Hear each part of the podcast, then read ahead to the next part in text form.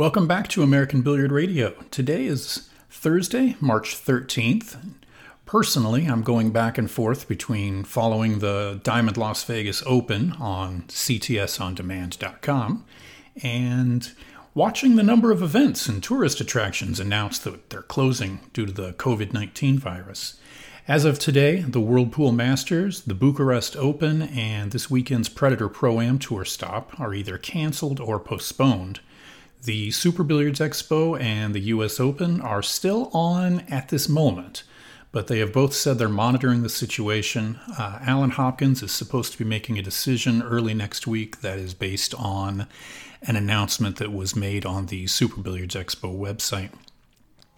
As for the interview for this show, I ran a story on AZ Billiards a couple weeks ago called Pool's Spin Doctor and it was about Per Hagen, who had a an agency where he was representing professional poker players and he closed that agency down and now he's trying to duplicate that effort for professional pool.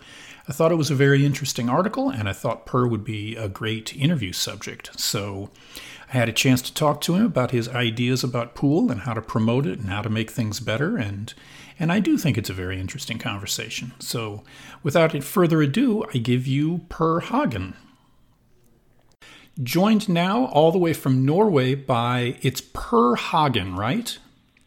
Yeah, correct. Okay, Per is the owner of a, an agency called Supercharged, and if you if you haven't read the article yet, which you should go back and do, uh, Supercharged is an agency that represents not just pool players.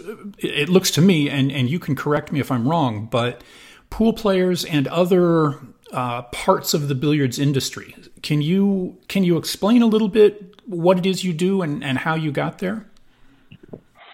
Sure, Mike. Um, well, our agency basically has two divisions. It sounds sounds like we're a big big agency, but we're not. We're just a couple of couple of actually we're three people. Uh, so one of the divisions is player management, um, and we take uh, the experience from the poker industry. We had a good run in the poker industry in, in the early uh, 2000 until 2006. Uh, so what we do is that we make sure that we find good ambassadors for uh, in this case, the billiard brands. Um, we make sure that uh, you know we, we find good candidates that can represent their brand in the way that they want and get the exposure that they kind of deserve. Because right now uh, we see kind of similar um, symptoms uh, as in the poker industry had early. Uh, that was that where they were kind of throwing good money after not necessarily the best ambassadors, um, and uh, so that's one part of uh, the agency, and the other is kind of general marketing, uh, specializing in online marketing, um, and we try to, of course, connect the two together. Uh, so yeah. Now you said that you came over from the poker world. Um, what what differences and what similarities do you see between the poker world and the pool world right now? Yeah, well, let me start with the differences. Um, I think that obviously poker, everybody knows poker has massive price pools, uh, at least compared to pool. Uh, and I think the two main reasons for that is, obviously the cost of buying into the big poker tournaments. Uh, you know, it's thousands of dollars. Main event the World Series is 10,000. So, um, and obviously that is one of the reasons, but also the sheer number of entrants in the in, in the big poker tournaments that kind of builds a, big uh, prize pool. Um, but I also I think it's possible for pool to to get much much bigger prize pools uh, compared to today. But obviously, then you you would, you would have to raise the entry fees uh, and uh, to do that, obviously, not a whole lot of people would be willing to pay, you know, thousand, two thousand dollars to play in a pool tournament when you're playing against some of the best players in the world. So maybe you should look into what drives the traffic from poker, and that's satellites. Uh, ninety uh, percent of all the participants in the big poker tournaments they they they hail from satellite tournaments being both on and offline.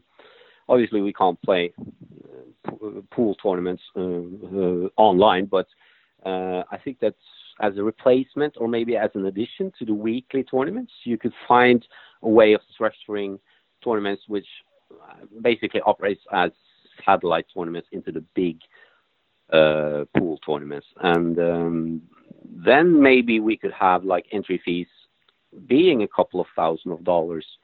That would also obviously raise, build the prize pool into much, much higher prize pools than we have today, making it easier for the professionals to make actually a decent living compared to today. Today, you know, they have to be in, in the semifinals to almost break even, uh, and that's not the way it should be. Um, so that's obviously one of the big, big, big uh, differences um, between pool, poker and pool. Um, and obviously, poker has way more airtime on mainstream media than than pool.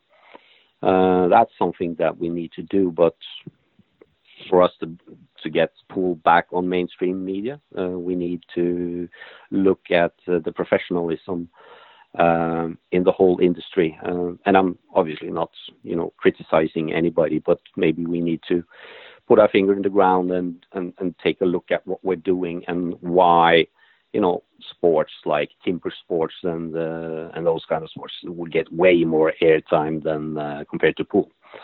I'm pretty sure that people have uh, more people have played pool than played around with timber sports.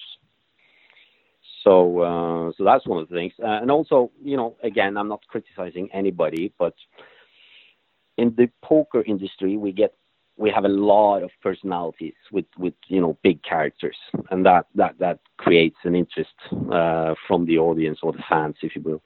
Um, so I think that also in, in, pool, perhaps maybe we're kind of lacking there. Maybe we should have, you know, we've, we've got a few personalities which are interesting to watch, but maybe you know the pool players they should you know kind of uh, give more of themselves when they're playing tournaments which are televised or streamed. I mean, uh, show more emotions, and maybe we should you know try to adapt.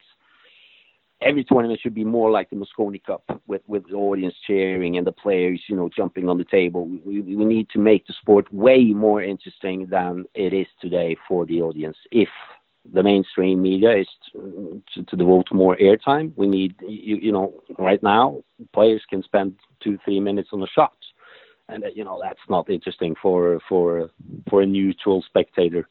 So we should have like shot clocks, interesting players, uh, audience cheering, uh, and these kind of things. That's you know that's pretty typical for poker, but in pool, it's almost like a cemetery when you when you watch a, a match.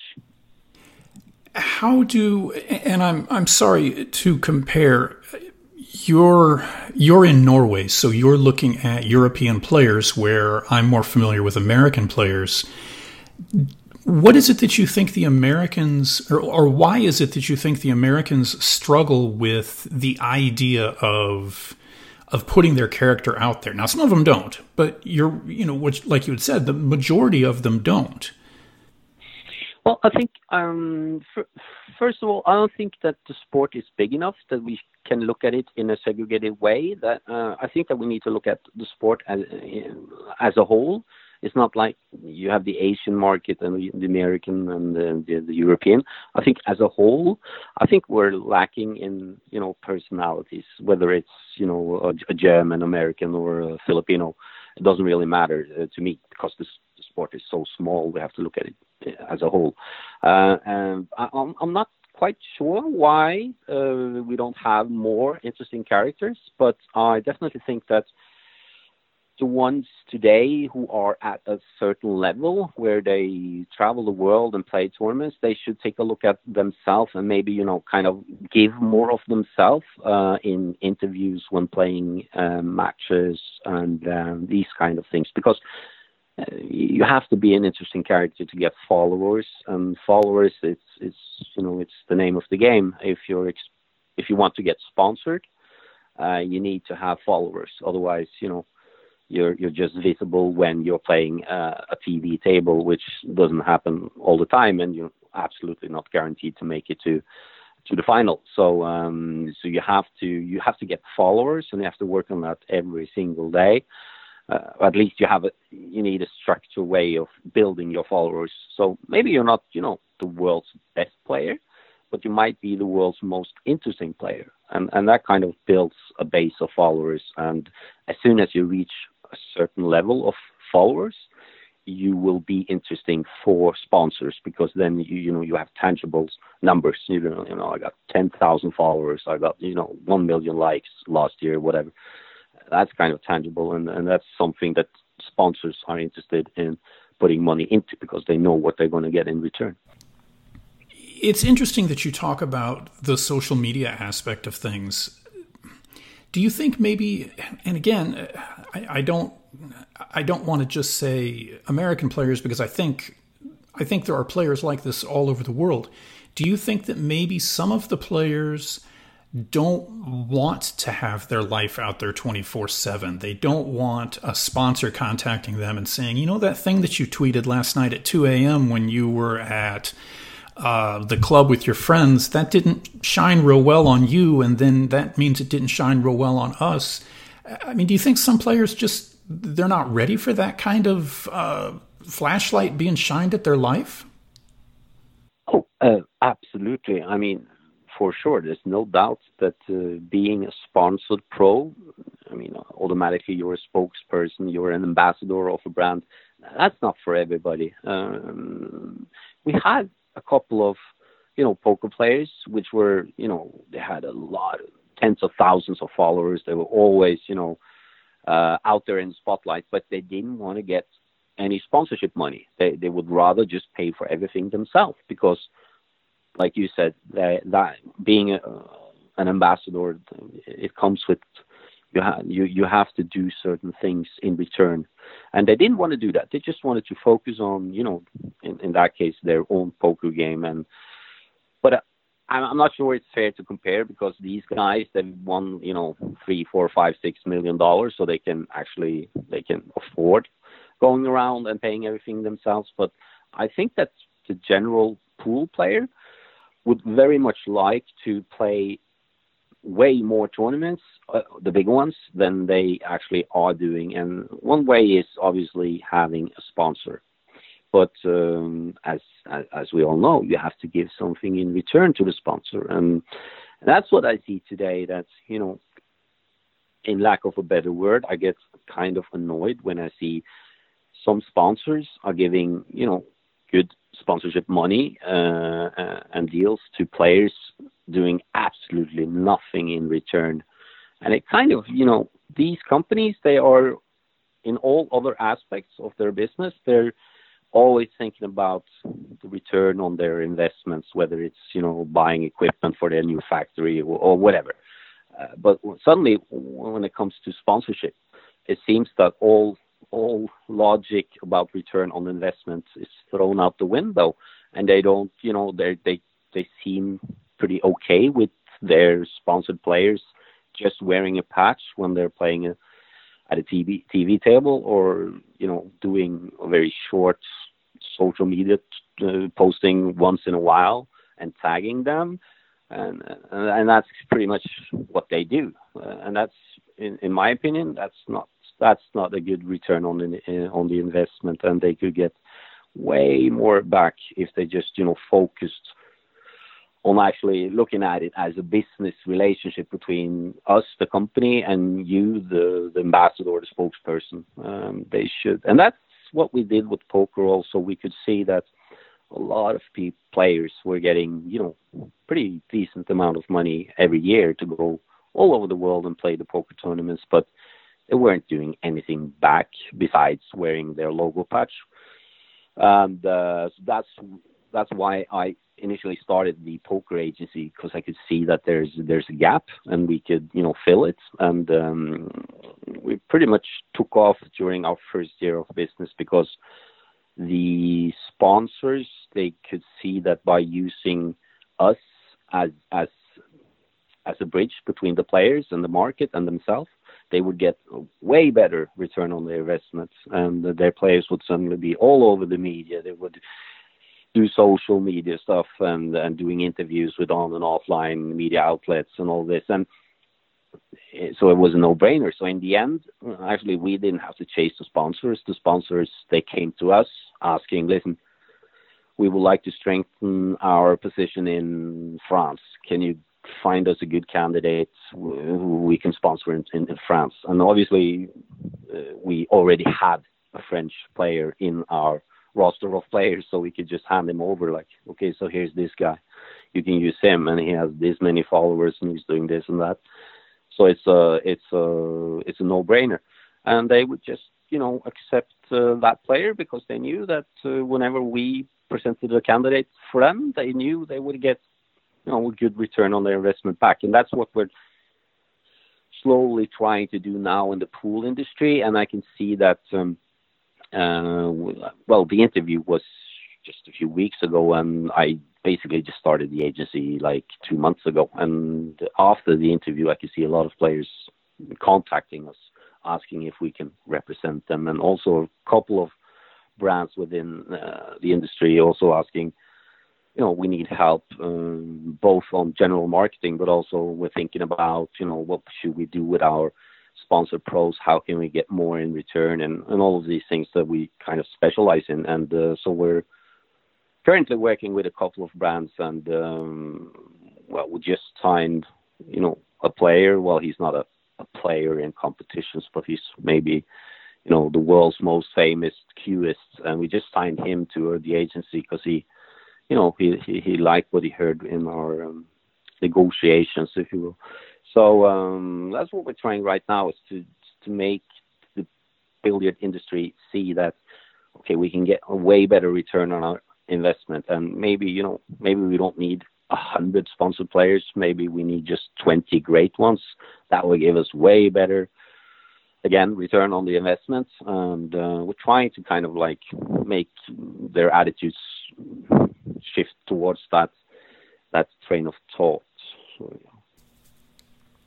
Um, again, this is going to sound like I'm beating a dead horse, and and believe me, when I say this, I'm not I'm not comparing uh, American and European players like it sounds like I am. Um, as an example, though, European players, they're and and I mention it because American fans maybe aren't as familiar with the the the the one B priority players. I mean, they know Ralf, they know Torsten, they know Mika, they know Joshua, they know Eklund. You know, you could make a list of of probably twenty guys that are the absolute top. But last year at the international, uh, Max Lechner comes over. He has a great tournament.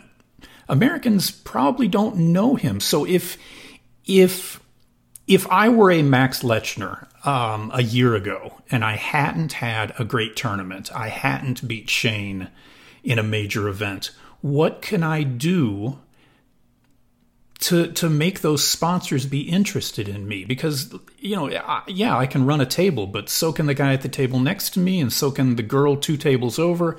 So so what can a player do to put themselves out there and, and draw sponsor interest? Sure, and uh, I totally get where you're coming from, and you know, let me just take one example. And um, you know, he's he's Greek, uh, but he lives in Norway, and he actually played at the same club uh, as me in Oslo. Uh, Damianos, the jump master, Giallourakis. I hope I'm pronouncing that correct.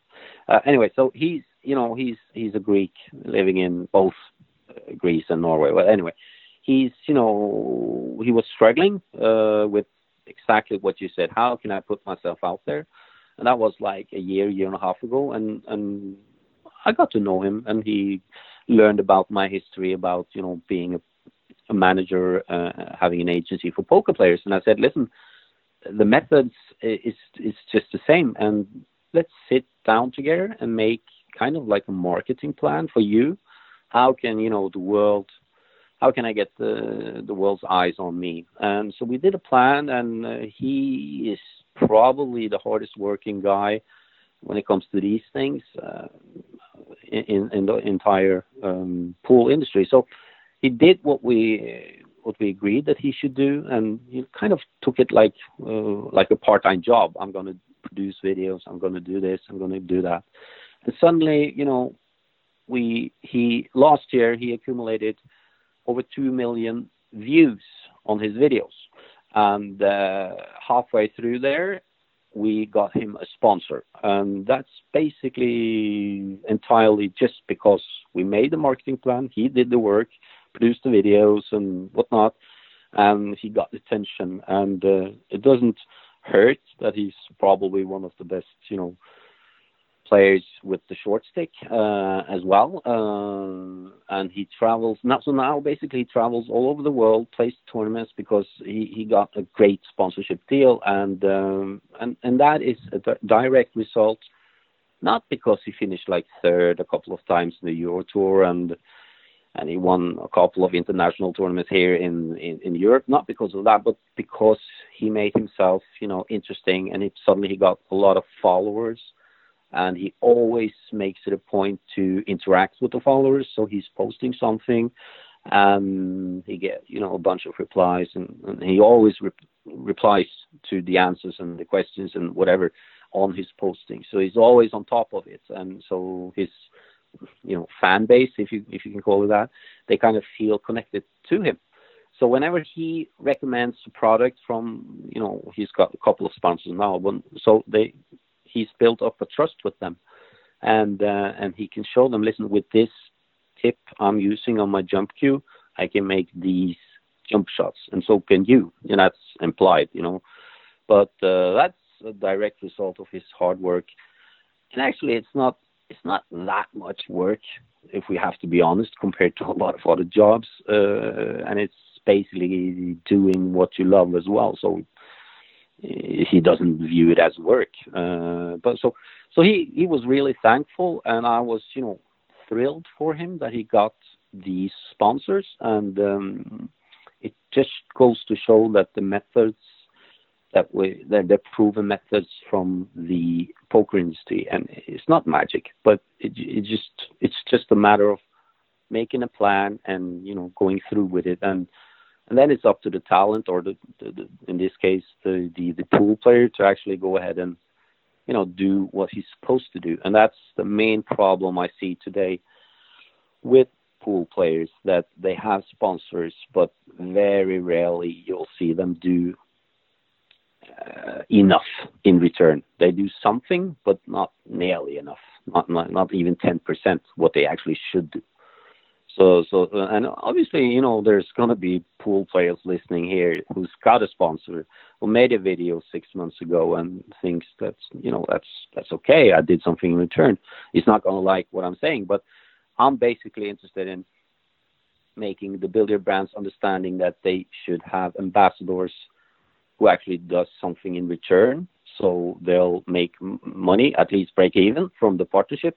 And the players, they can have a long term sponsorship uh, relationship with those sponsors because they, you know, they appreciate each other. Not just give me some money, give me some equipment, and once you've gotten that, you know, basically you don't do anything in return. These kind of players need to be cut from the pro teams.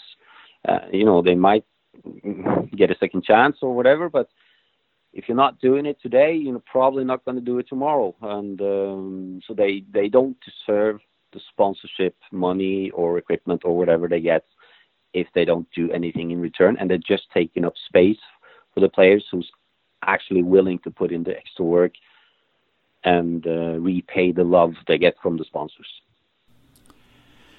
The way you describe it, and I would be in complete agreement. Um, it seems like the mentality now is I'm a pool player. I'm going to put in my effort. Well, and, and, I mean, there's not, it's not like they actively go out there banging on doors trying to find sponsors, but it, it comes, it seems that when they do get a sponsor or two, they feel that, okay, my, my work is done. I've, I've gotten a sponsor. But the way you describe it, really there's there's even more work, you know, a higher level of work that is required once you have that sponsor. This is something that, that goes back to a conversation I had with Kelly Fisher. Uh, and she talked about everything that she does for her sponsors. But is that, I mean, is that kind of where you're going, where, you know, the level of work really kicks off once you get those sponsors? I mean, if you're if you're an aspiring talent, you know, like Max, you mentioned him, uh, and I think that Fedor was in this category almost just one year ago. But and you you see he won the world championship, but nine ball. But I think that if you're an aspiring talent looking to professionalize um, yourself and your brand in this sport, and you want to reach as far as you can go, you know, you have to go to first goal should be making the Mosconi Cup team, whether you're European or American. That should be like the main goal. And then obviously in between you you need to finish high in the tournaments, the big ones, and, and obviously the local ones as well. But that should be like your top goals. But to to get there, you need a lot of money and a lot of funding. And um, if you don't have any sponsors, you should still do what Damianos did: do all the good work, put in the extra hours, get followers, and then when you bang on the doors for uh, at the sponsors, they will see that for the last half a year, this guy, you know, he's had like a million views. It's much easier to put money into something like that compared to okay, listen, so I finished ninth in the U.S. Open. Can I get some sponsorship money, please?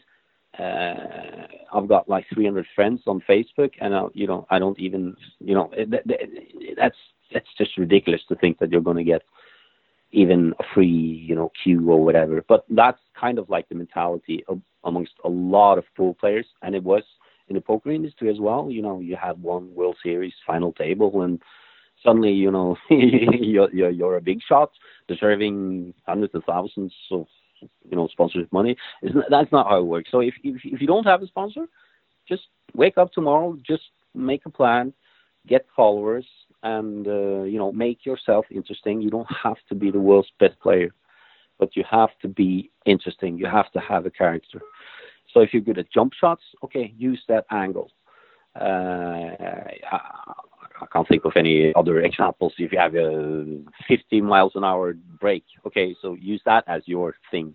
But make yourself interesting, get followers, and then the sponsors will follow. But but uh, you you can't sit around and wait. And after you get sponsorship, then you start. You have to start, you know, right right now, right tomorrow, if you want to go down that route. And once you get a sponsorship deal, you will have to be prepared to put in a lot of work. And when I say a lot of work, I'm talking about 15, 20 hours a week. That's not a lot of work, but uh, you have to be prepared to do uh, the work necessary to repay again the love that the sponsors are showing you, because otherwise we're just in a bad circle. You know, they're throwing money after players and they're not repaying it, so the sponsor they won't increase their sales of uh, their products and. Uh, so it's basically status quo, and you don't have any positives out of that relationship. So, uh, but like Kelly said, you definitely you have to, if you want a sponsor, you have to be willing to put in the work. It's not enough just wearing a logo patch and playing uh, the occasional big tournament, and once in a while you you hit the TV table, and that's, that's not that's not enough by far. So um, just look at you know what the big soccer players or other big sports what they're doing. I mean, and they're earning like millions, hundreds of millions of dollars every year. They're still putting in a lot of work for their sponsors.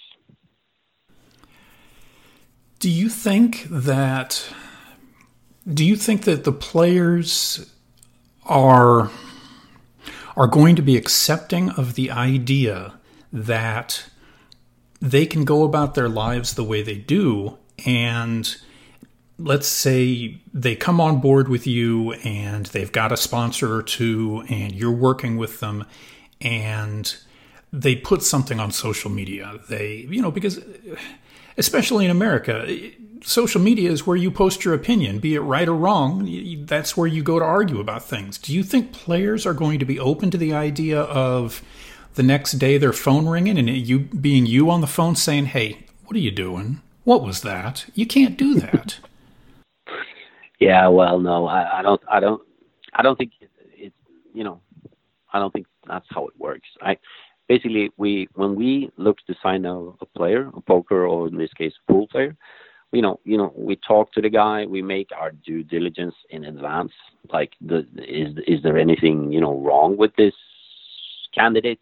Has he done anything shady earlier? Okay, if if, if that kind of shows up, we, we won't we won't sign him. We won't try to help him get a sponsor uh, because that will only backfire on us recommending this guy or girl to a sponsor, and then later on it will show up some dirt on this on this person. So first we, we try to see that we try to identify if this this person is you know would be a good ambassador for any brand.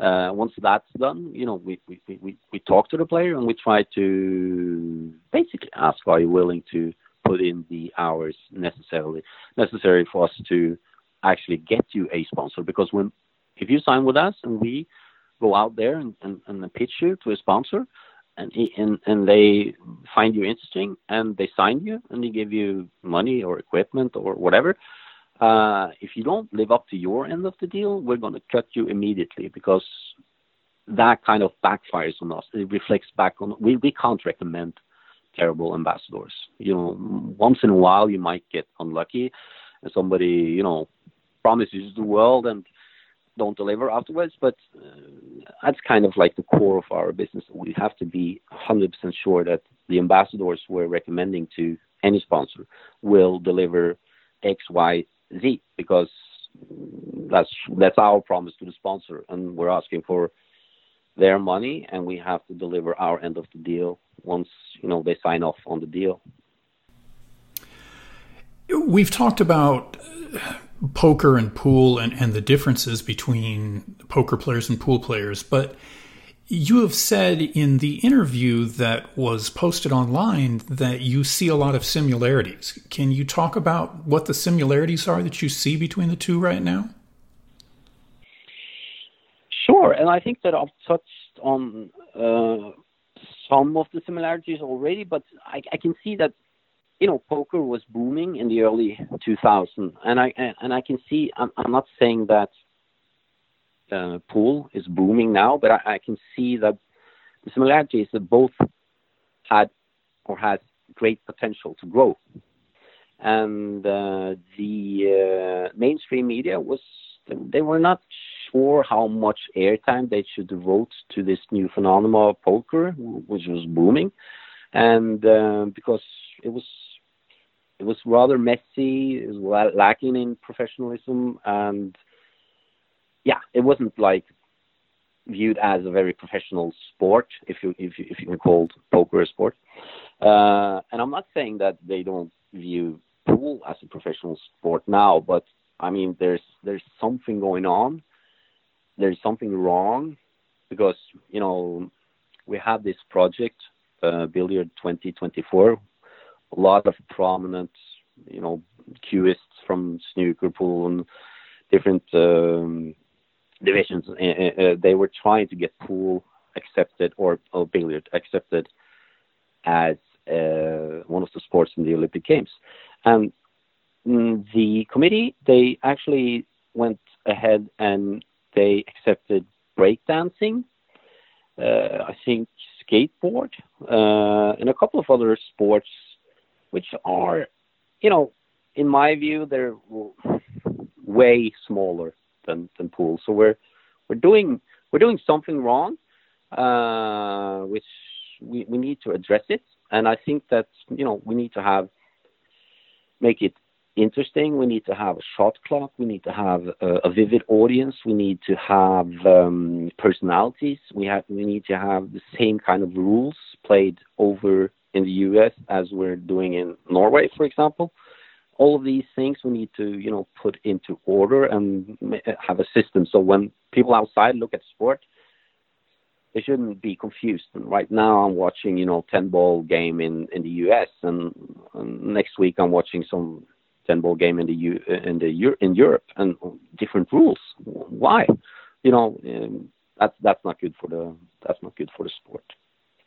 Uh, so one of the similarities is that um, I can see great potential for pool, uh, but we need to structure it uh, and make it a bit more um, professional, and we need a few more interesting characters. And um, I also think that you know it might not help the professionalism, but I think that um, right now it's like poker in the beginning.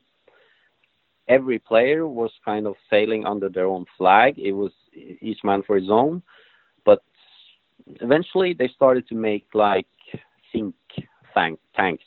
So they basically what they did. Some of the best pool, um, sorry, poker players. They got together, discussed theories, and kind of like simulated situation that could appear on a poker table. And I think that right now also I, I kind of feel that it's every man for his own uh, in the pool world, but especially the ones who have the same sponsors. Maybe they should, you know, be more like a team, have a more like a team spirit, train together, accept people might win a competition, like spend a day with the, the Predator team and, and, and meet up with all the great pros that they're sponsoring.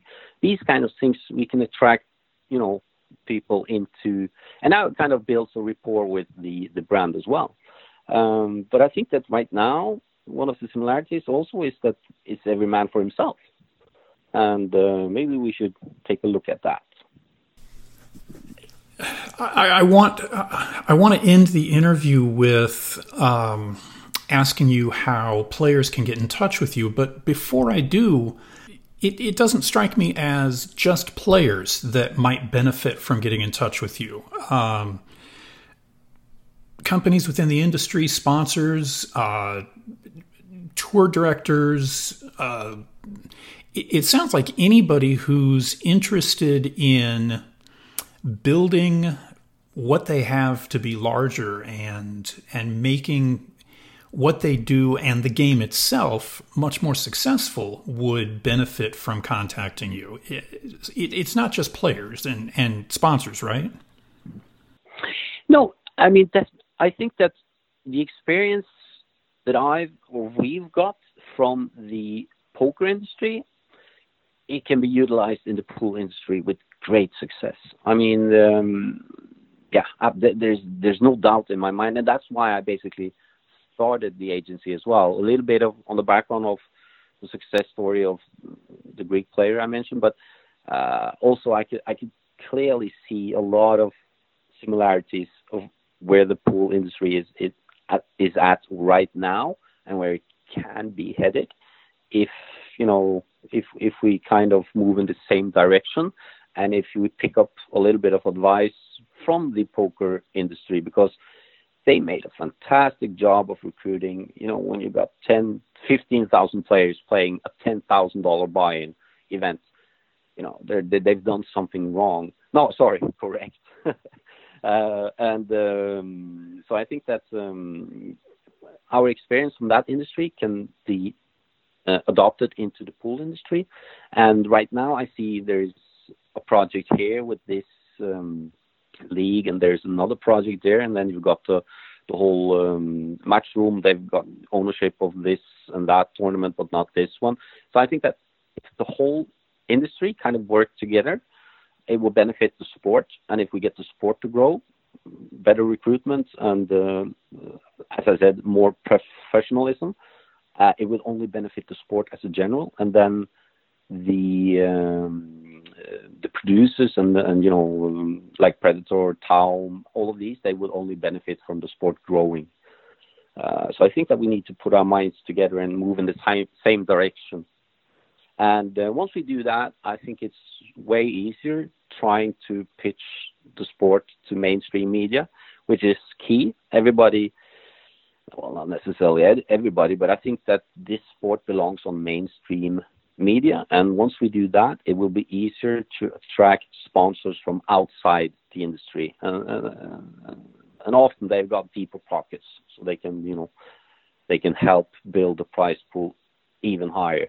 And uh, that will only help the professionalism again, because people can actually make a living out of this. And uh, the ones who's not making a living, but they have a dream of one day doing so, they can see that it's actually possible to make a decent living. But because right now it's like I don't know, 20 people in the world who, who can actually make a comfortable living out of this sport that actually has millions of players worldwide.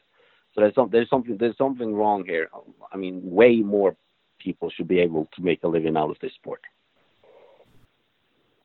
Hey, Per, welcome back. Sorry, we had a we had a connection problem there, and, and I lost you before I had the chance to ask you about how people can contact you. So, how can people contact you? And then we'll go from there. So yeah, obviously we've got uh, the website is uh, suprcharged.com, and you spell super without the e, so it's S U P R, and uh, of course we're on Facebook as well. So if you're if you're a player who think you you got something to offer, uh, a sponsor, look us up. If you're a billiard brand and you're looking into getting a better return on your investment in your current pro team or a pro team you're thinking about starting, you know, look us up. And uh, yeah. All right, fantastic. I appreciate you taking the time today, and I appreciate you answering back. And hopefully, we will be getting back in touch with you and, and talking about uh, further things very soon. Thanks for having me, Mike. All right, have a good day. All right, that was Per Hagen. It sounds like Per's got some some great ideas. You know, you see so many people in the industry either want someone to to hit a home run, you know, well, if we just had another Color of Money movie, everything would be great. You know, that's not going to happen anytime soon. Instead of Per just saying, we need a Color of Money movie or we need some multi gazillionaire who loves pool just to throw money at it, it sounds like he actually has ideas as to how the industry could come together to make things better.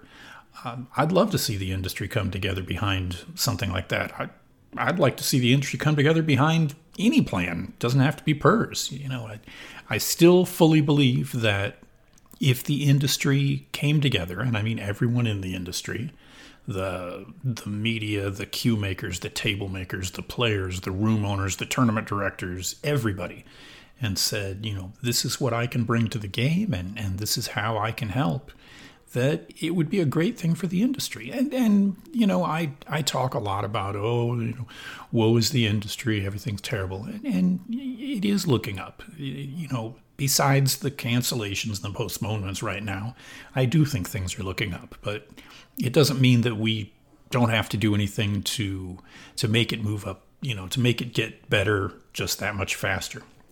But again, that's for another conversation. So I want to thank you for listening to American Billiard Radio, and I will have another episode for you just as soon as I can.